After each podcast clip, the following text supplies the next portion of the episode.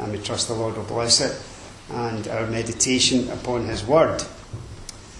Thinking about the subject of worshipping God, here's a Mark Twain quote to begin with. And Mark Twain wasn't a Christian, but he's got some interesting quotes. And he said this The two most important days in your life are the day you were born and the day you find out why. And if you take that quote and you apply it to the spiritual realm, it's no different. That spiritually, then the two most important days, I think, of your spiritual experience would be this the day you were born again, and also the day that you understood why. Why is it that God saved us? To what purpose? And how should I live my life in light of that? And that's why I read in verse 5 and in verse number 9 of 1 Peter chapter 2, because Peter is speaking about those very things. Now, it's not comprehensively speaking in answer to that issue. There are more purposes for which God has saved us, but he focuses in on these two statements which relate to our subject this evening. And he says in verse number 5 that we have been made living stones, we are built up a spiritual house, a holy priesthood, and here's the purpose clause to offer up spiritual sacrifices. And then you go down to verse number 9, and there's a second purpose clause in that verse. And again, there's a list of what God has done and what God has made us at salvation. And he says, You're a chosen generation, a royal priesthood, a holy nation, a peculiar people. Here's the purpose clause that ye should show forth the praises of him. And then he, him, is described thereafter, who hath called you out of darkness into his marvellous light. Now, when you take these two statements together, it may well be that you arrive at the conclusion that one is speaking about worship and the other is speaking about witness. And superficially, on the surface, that would appear to be certainly the emphasis. But when you think about it perhaps a bit more, you discover this that these are not actually exclusive. And so you discover that witness and worship tend to overlap to a great degree in the Bible. Let me try and give you an example of that sort of thing. In Acts chapter 16, you remember that the Philippian jailer stories in Acts chapter 16. And in that experience, in verse number 25 of Acts 16, it says this that at midnight, Paul and Silas prayed and sang praises to God, and you would say, well, there's the worship. But in their worship, they were witnessing, because it says this, and the prisoners heard them.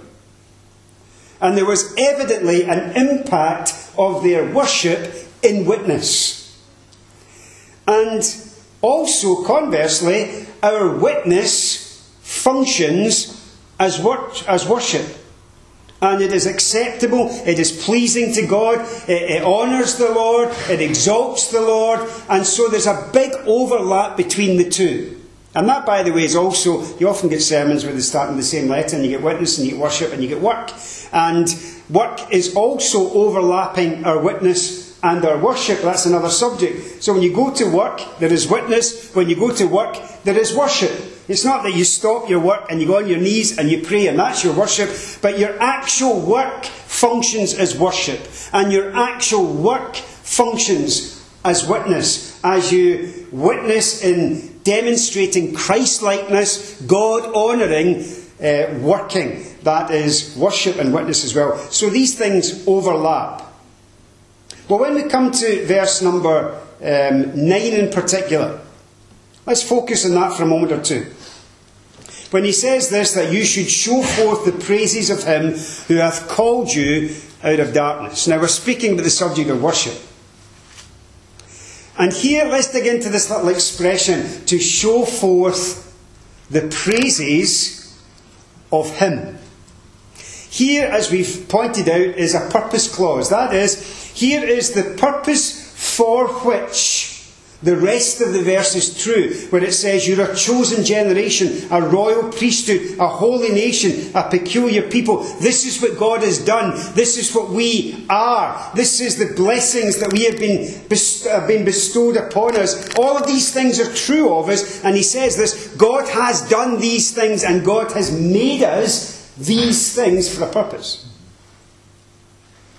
And the purpose in this context is that we would show forth the praises of Him who hath called us out of darkness into His marvellous light. So, what does that expression, show forth, mean?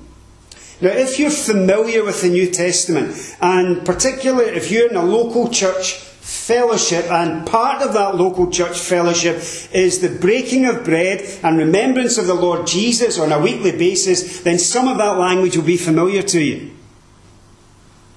It's actually the same word that's employed in 1 Corinthians chapter 11, speaking about the breaking of bread. But show forth means a proclamation, a complete, comprehensive proclamation to show forth. One dictionary definition in my notes says this to tell something not otherwise known and to make it widely known. To show forth. The root word actually is the same root word from which we get the word angels, messengers whose job it was to proclaim and make known. 1 Corinthians chapter 11 verse 26 the word appears in that text for as often as you eat this bread and drink this cup you do show that's the idea of proclaiming showing forth the Lord's death till he come so, this is a demonstration that, of course, when we think about this idea of showing forth, it's not limited to a proclamation to unbelievers. It's not limited to that. Now, it is that, but it's not limited to it. Can I suggest to you, it's not even limited to a proclamation to other people, believer or unbeliever.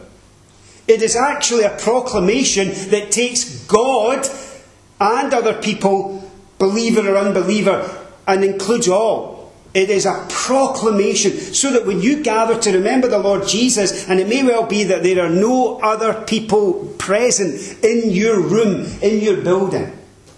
You say, well, what's the point of breaking bread?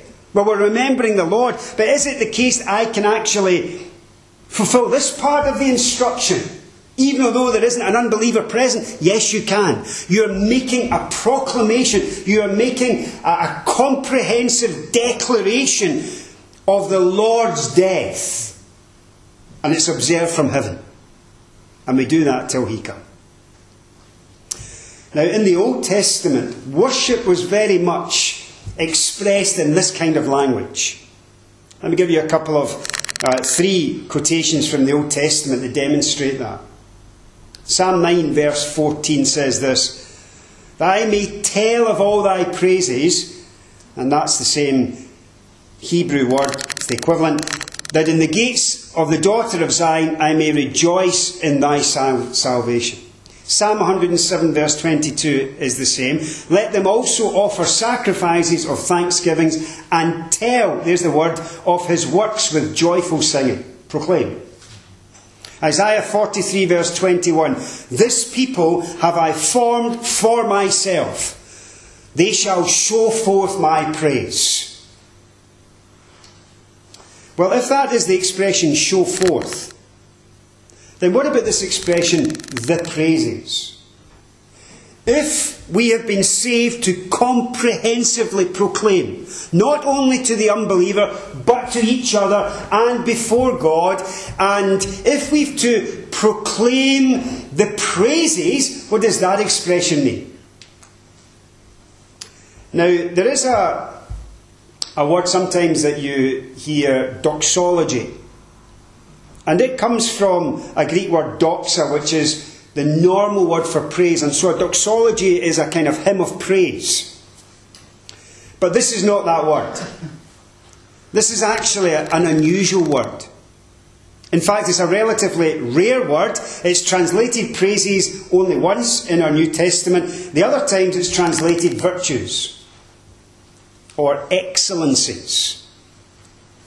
So we have been saved, build it up in your mind We have been made all of the things stated by Peter, a royal priesthood, a holy nation, a peculiar people, and the purpose of which is to comprehensively declare and proclaim the virtues or the excellencies of our God, the one who has called us from darkness into light.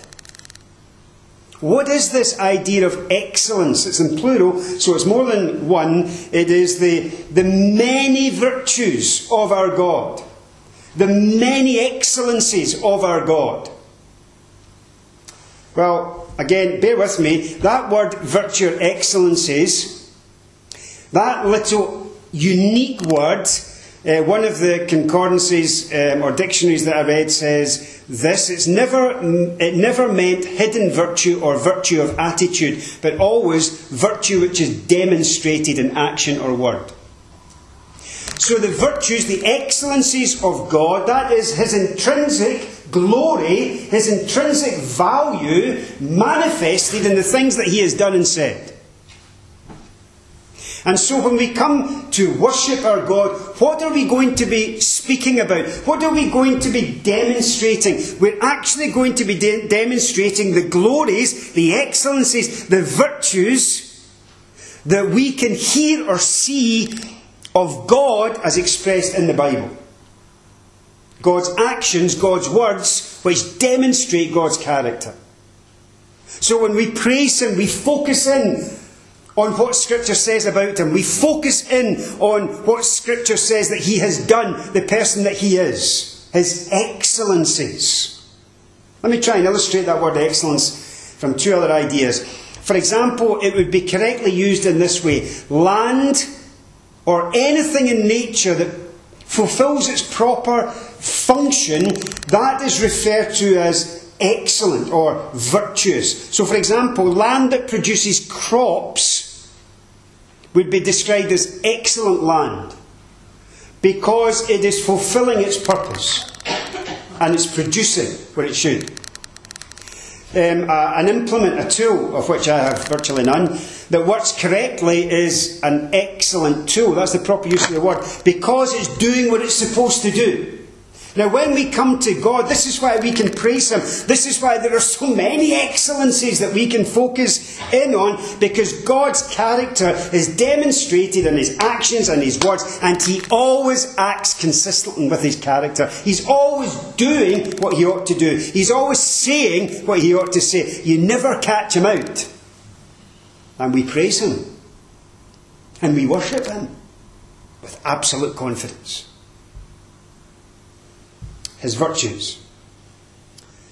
Well, if you're with me, here's another thing.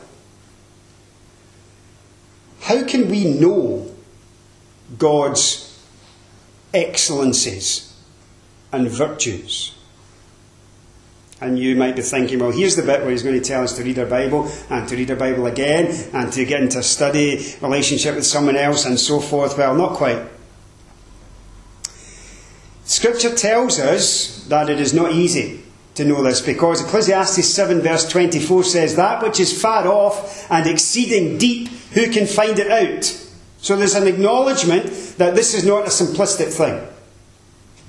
In fact, Psalm 145 verse 3 tells us that God's greatness is unsearchable.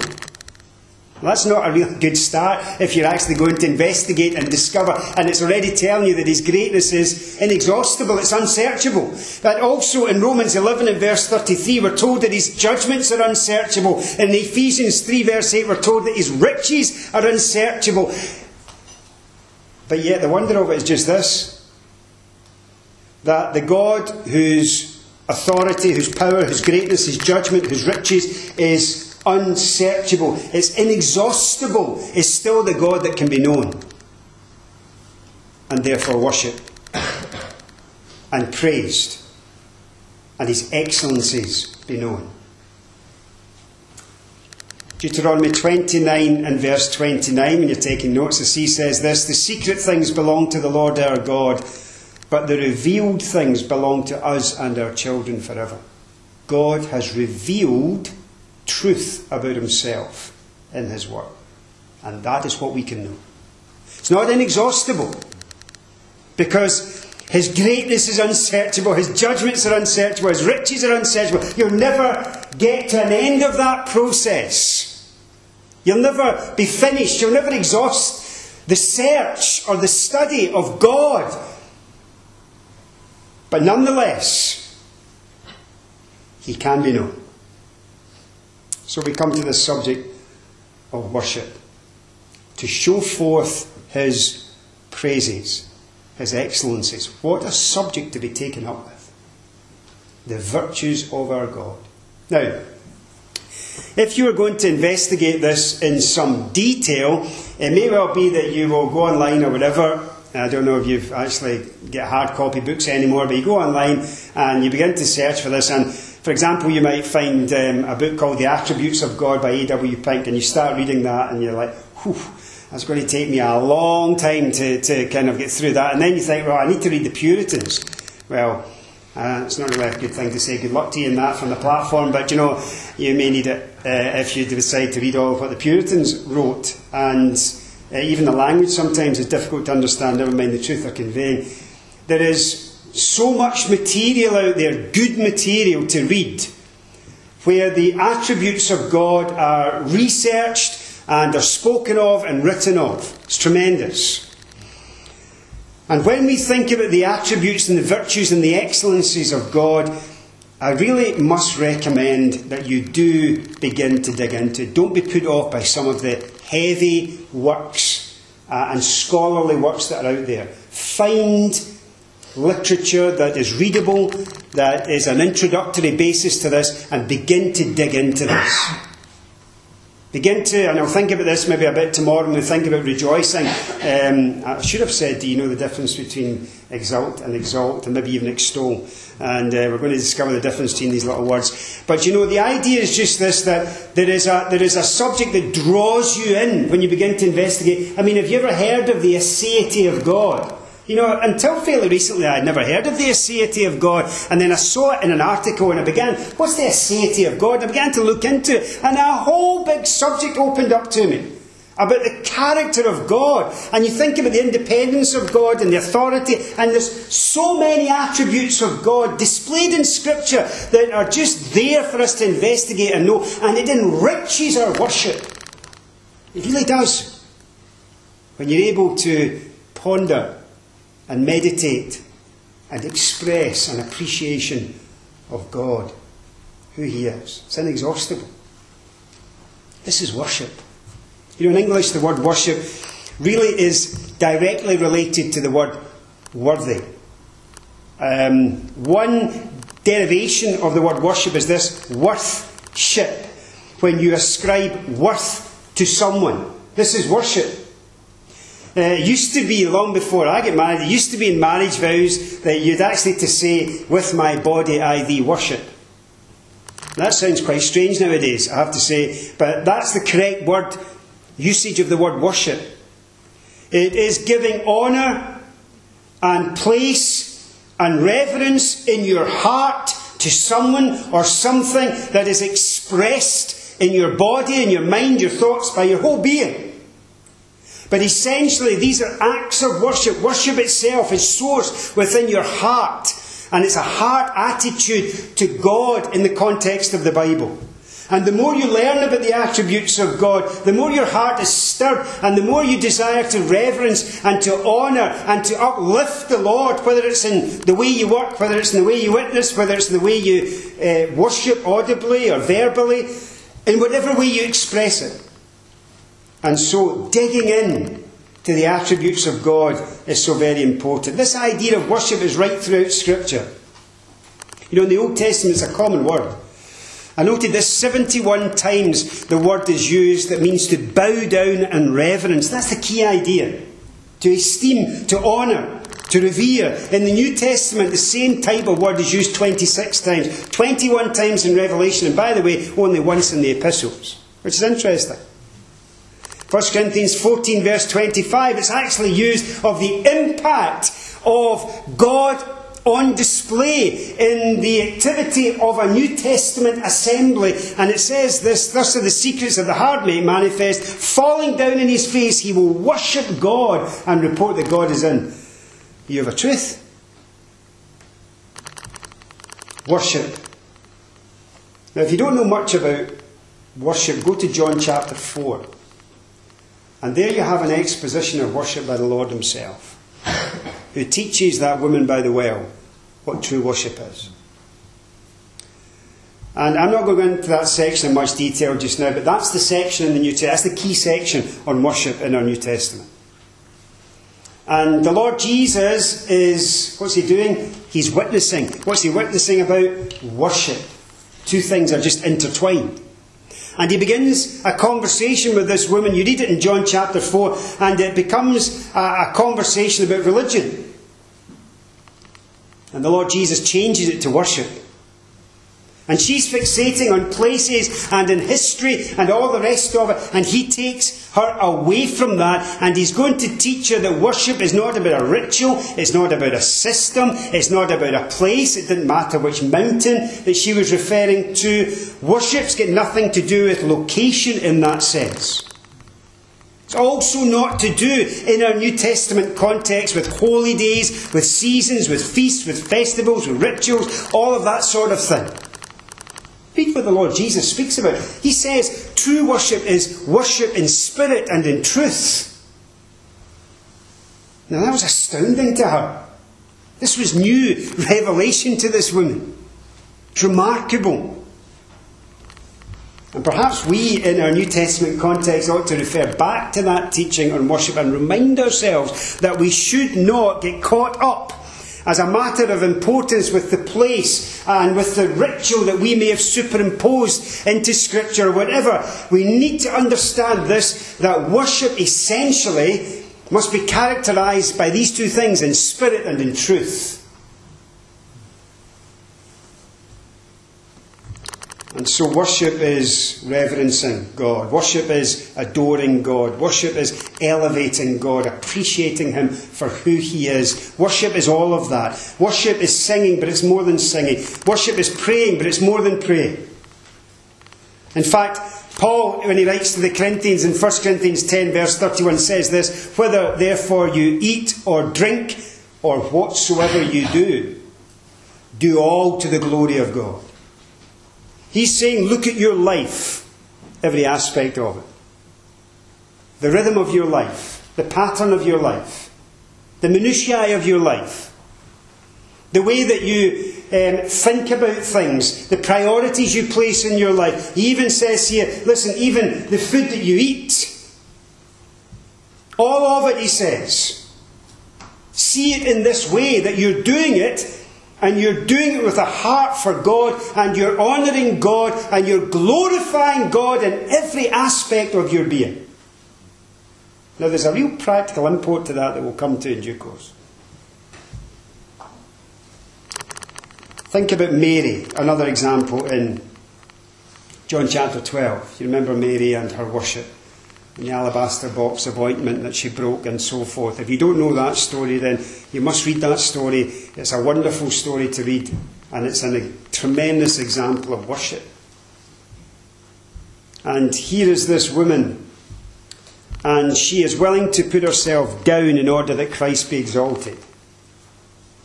She will humble herself to exalt and glorify Him. This is worship and she will take which is that which is so precious to her, that box of ointment, that nard, that, that precious thing, and she will she will not use it, for example, to anoint the body of her brother who died in the previous chapter. Because there is someone who's more precious to her than even her brother, Lazarus. And so she reserves it for he who is first place, he who is revered, he who is honoured in her life. Can I say this? He who was worshipped by her in her heart. And she looks for the opportunity and she gets the opportunity in John chapter 12. And she will worship and she will do it by breaking that box and by anointing the Lord and putting that fragrance upon his body. I can always remember my dad speaking on that. It's one of his favourite uh, kind of subjects he would speak on. And you remember him telling us all about the effect of that ointment on the body that would last for, I think it was maybe seven or ten days. And he would tell us that the Lord appreciated that worship in the moment, but it lingered with him. He appreciated it the next day. And then he appreciated it the day after. And then the day came when they stripped everything off him. And the only thing that he took with him to the cross was the fragrance of her worship. It was still on him so valuable, so precious. And she brings herself so low, she takes her hair, that which God had given to her for her glory. And she will use that hair to wipe. And she just, there's a humiliation to the thing, there's a lowliness to the whole thing. And the objections come in, of course. The objection from Martha was that there was no time for this. There were legitimate other things that should take priority over this. And then you had, the, of course, the objection from Judas, which was this is a waste of money. And su- you know, superficially, he's saying, look, far better to give it to charity and the Lord is teaching here that worshipping Him is more important than giving to charity. Worshipping Him is more important than even the daily tasks of life. And elsewhere, it's obvious that the daily tasks of life are important. It's obvious that giving to the poor was such an intrinsic part of what he did. But he's, he's saying, look, these things were good. It's not that they were bad, but these things were not at the same level as to what she was doing as she sat at the feet of the Saviour and she worshipped him. Let us not slip into the Martha mindset and let us not slip into the Judas mindset either. And let us understand this that as a Christian, as a young Christian, and as an older Christian, that the purpose for which we have been saved, according to Peter, is that we might show forth the praises of Him who hath called us out of darkness into his marvellous light. We need to be a worshipping people. So here's the bit here's a bit of challenge for you. Do you worship God? In your heart, do you adore him? In your heart, do you exalt him?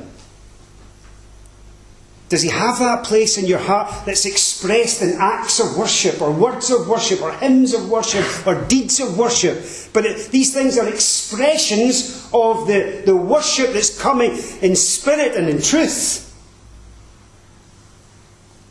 Or is the well dry? So that when you gather it's an obvious illustration. As a sister in an assembly gathering like this, and yes, the, the brethren are, are audibly leading the, the saints in worship, but that doesn't mean you're mute, because inaudibly you also are worshipping and should be worshipping equally with anyone else in the room. But is the well dry? Is there nothing there? No thoughts of God. No thoughts of Christ. No hymn that comes into your mind that just sums up what you feel in your heart. No scripture that you've pondered and thought about through the week. The well's dry. And as men stand up and everyone in the room knows that the well's dry. just by the way we're participating. Same old, same old. What a challenge for us.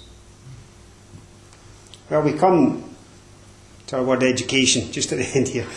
Um, And the reason I want to just focus on these things is that in order for us to worship, we need to learn. There needs to be education. I don't mean going to school or college. There needs to be a learning process in order for us to be continually worshipping, or the well runs dry. When you think about Mary, and that's why I read in Luke chapter 1, Mary says this My soul doth magnify the Lord. My spirit hath rejoiced in God my Saviour. Now, these really are the two sessions tomorrow exaltation and exaltation in reverse order. Doth magnify exaltation, hath rejoiced exaltation. Jonathan Edwards, an American um, Puritan, wrote this In order for there to be heat in the heart, there needs to be light in the mind. I like that. If our hearts are going to be filled with joy in relation to our God, there needs to be light in the mind. We need to learn so that we can worship for this reason, if you don't know who God is, if you don't know the attributes, and I don't mean comprehensively because we've seen that's impossible anyway, but if you're not digging into these things, and you're not investigating the words and the works of God, and the, the character of God displayed in those things, let me just illustrate. When you think about the power of God, the eternality of God, you know, you go to the creation story and you hear the words of God express it, and you see the works of God express it, and through His works and words, you're learning about the character of God as the great eternal creator. But if we don't know who God is and what He has done, we will end up worshipping a God of our own imagination. And it may be according to spirit, but not truth. There may be enthusiasm, but we may be misplaced and worshipping a God who is not the God of the Bible. One writer said this if we hope to worship passionately, we must first think precisely about who God is and what he's done for us. Now, there is a balance in this, don't get me wrong. It doesn't mean we've all to become scholarly and dry and, uh, and you know, um, academic. It doesn't mean that at all. It doesn't mean that you've got to have a certain academic ability to, that's what I was trying to say, to read these big works that godly men of old have written and so on. Eh, and therefore, if you can't do that, you're excluded from. Not at all. Absolutely not at all. There is a balance to this. Because the Lord said this to these Pharisees of old, You hypocrites, well did Isaiah prophesy of you when he said, This people honour me with their lips, but their heart is far from me. In vain do they worship me, teaching as doctrines the commandments of men. And basically, the Lord is saying this you can say all the right things and you can know all the right things and still not be worshipping. There needs to be spirit and truth, the balance. We can align our thoughts with what the Bible teaches. But then so too could the Pharisees. Yet there was no fear, no awe, no reverence of God and of the Messiah, even although they knew the scriptures inside out. No joy. One might have put it this way God is not honoured by heartless orthodoxy, nor is he honoured by joyful heresy. It isn't enough to think correctly or to feel passionately. To worship God truly, we must have both our heads aligned with truth and our hearts on fire with love and inexpressible joy and glory. You see the balance of the two? And so, worshippers must be learners. We must have a learning approach to our God. Now,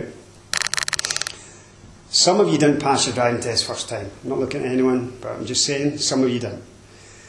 Some of us did, is that right, Graham? Some of us did pass the driving test first time. So the L plates were only up briefly.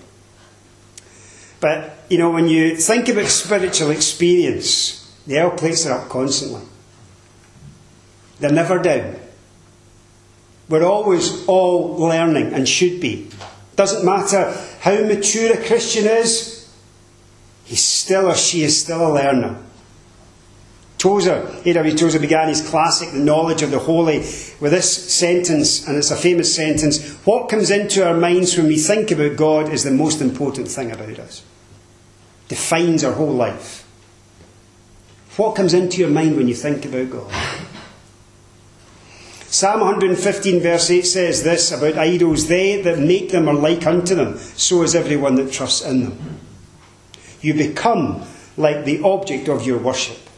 That's a principle within the human breast. So if you're an idolater, you become like your idol. You worship money, you become like it. You whatever. You worship God, you become like God. It's a basic principle within human experience. So we need to learn, we need to know. And so many scriptures, let me just give you a few of them, emphasize the importance of this. You know, remember the Apostle Paul, who'd been a believer for probably about 25 years. And no shrinking violet, he was the apostle, you know, he was, he was the one through whom God wrote most of the New Testament. And yet in Philippians 3 and verse 10, what does he say? What's his passion? I may know him. I may know him. This is Paul speaking. I may know him. Hosea wrote in chapter 6 and verse 3 of his prophecy, Let us press on to know the Lord. Peter, again, chapter 3, verse 18. Grow in grace and in the knowledge of our Lord and Saviour. Listen to Psalm 100. We'll think of this tomorrow. Make a joyful noise unto the Lord, all ye lands. Serve the Lord with gladness. Come before his presence with singing. Know ye that the Lord, he is God. And so he goes on. Listen to Jeremiah 9 and verse 23. Let not the wise man glory in his wisdom, or the mighty man in his might, nor let the rich man glory in his riches, but let him who glories glory in this, that he understands and knows me. God is saying, if you're going to glory or boast in anything in this world, here is what you need to boast in. Here is where your focus needs to be that you know and understand God. It's the biggest thing for us. I've read this to the folks back home in our Bible class. I'm going to read it here. On the 7th of January 1855, C.H. Spurgeon preached a sermon at the New Park Street Chapel in Southwark, Southwark, and he said this. The scripture was Malachi 3, verse 6 I am the Lord, I change not. I think he preached about three hours on it. I am the Lord, I change not. This is an excerpt. Someone commenting on this. And remember this, he was 20 years old when he wrote this and preached this sermon. He was 20. This is what he said. 20. There is something exceedingly improving to the mind in a contemplation of God. It is a subject so vast that all our thoughts are lost in its immensity. I don't even think I knew that word existed when I was 20. Immensity. So deep that our pride is drowned in its infinity. No subject of contemplation will tend more to humble the mind than thoughts of God. But while the subject humbles the mind, this is incredible, it also expands it. He who often thinks of God will have a larger mind than the man who simply plods around this narrow globe. Nothing will so enlarge the intellect Nothing magnify the whole soul of man as a devout, earnest, continued investigation of the great subject of God. Then he challenges us Would you lose your sorrows? Would you drown your cares? Plunge yourself in the Godhead's deepest sea. Be lost in its immensity. You shall come forth as from a couch of rest, refreshed and invigorated. I know nothing which can so comfort the soul, so calm the swelling billows of grief and sorrow, so speak peace to the winds of trial as a devout music and musing upon the subject of the Godhead. 20 years old.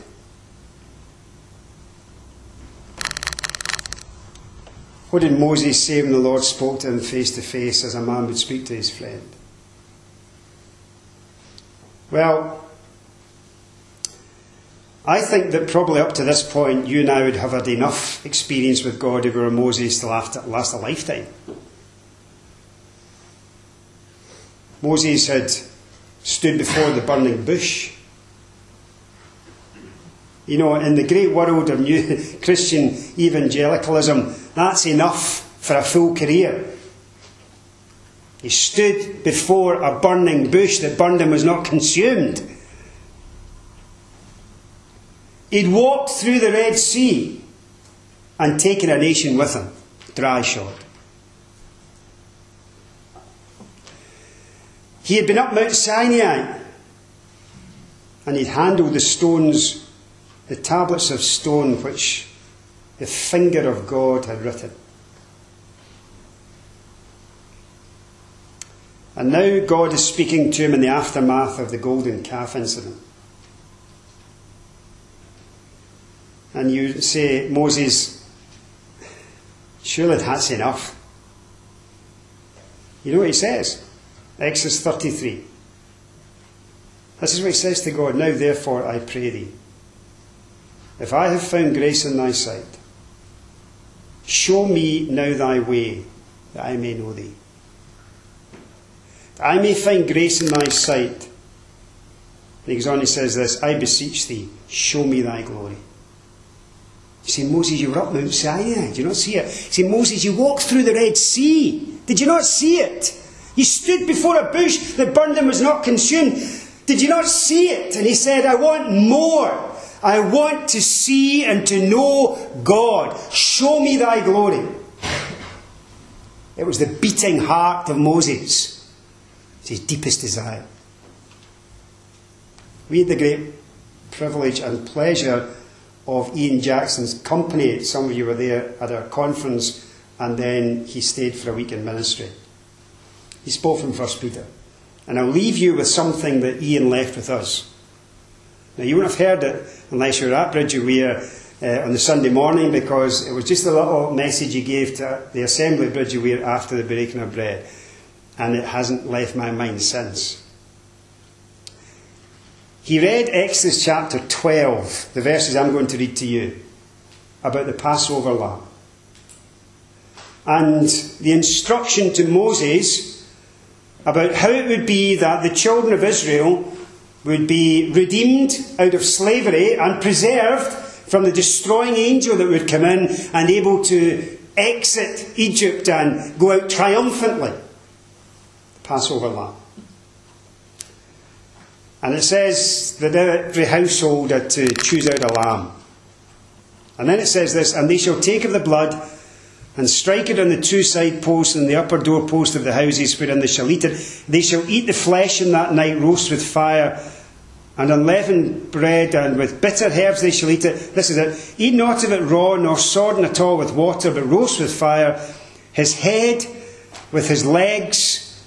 AV says purtenance, and Ian saying that word sounded quite good, purtenance. But it just means the innards. His head with his legs and the innards you shall let nothing of it remain until the morning. That which remains until the morning you'll burn with fire, and thus you shall eat it with your loins girded, your shoes and your feet, and your staff in your hand. You shall eat it in haste. It's the Lord Passover. Imagine this. This is how Ian put it, and I thought it was fantastic. He said just this It is one of the only two occasions where sacrificially the animal was actually not separated out and divided up, but was put back together as a whole. And he said this a whole lamb on the table. It's the Passover. A whole lamb on the table. Every aspect of it on the table. And all had to be eaten. None had to be left. And they would be sustained by feasting upon that which spoke about Christ 1 Corinthians 5 Christ our Passover is sacrificed with us, and they would feast on every aspect of that which spoke of Christ, and it would sustain them for the journey as they would leave. A full lamb on the table. Just allow your mind to run with that. The head, the innards, the legs, all speaking of Christ in different ways. But then he took us to Leviticus chapter 1, the burnt offering. A whole bullock on the altar. The burnt offering being the only offering, apart from the skin, where the rest of the whole of it went on the altar for God. A whole lamb on the table, a whole bullock on the altar. And there it's a sacrifice that speaks of Christ, appreciated by God in worship. Feasting upon Christ in the totality of his being, offering that which spoke about Christ in the totality of his being. And the one leads to the other. You see the picture? If I feed upon Christ, then I will be able sacrificially to offer Christ and worship back to God.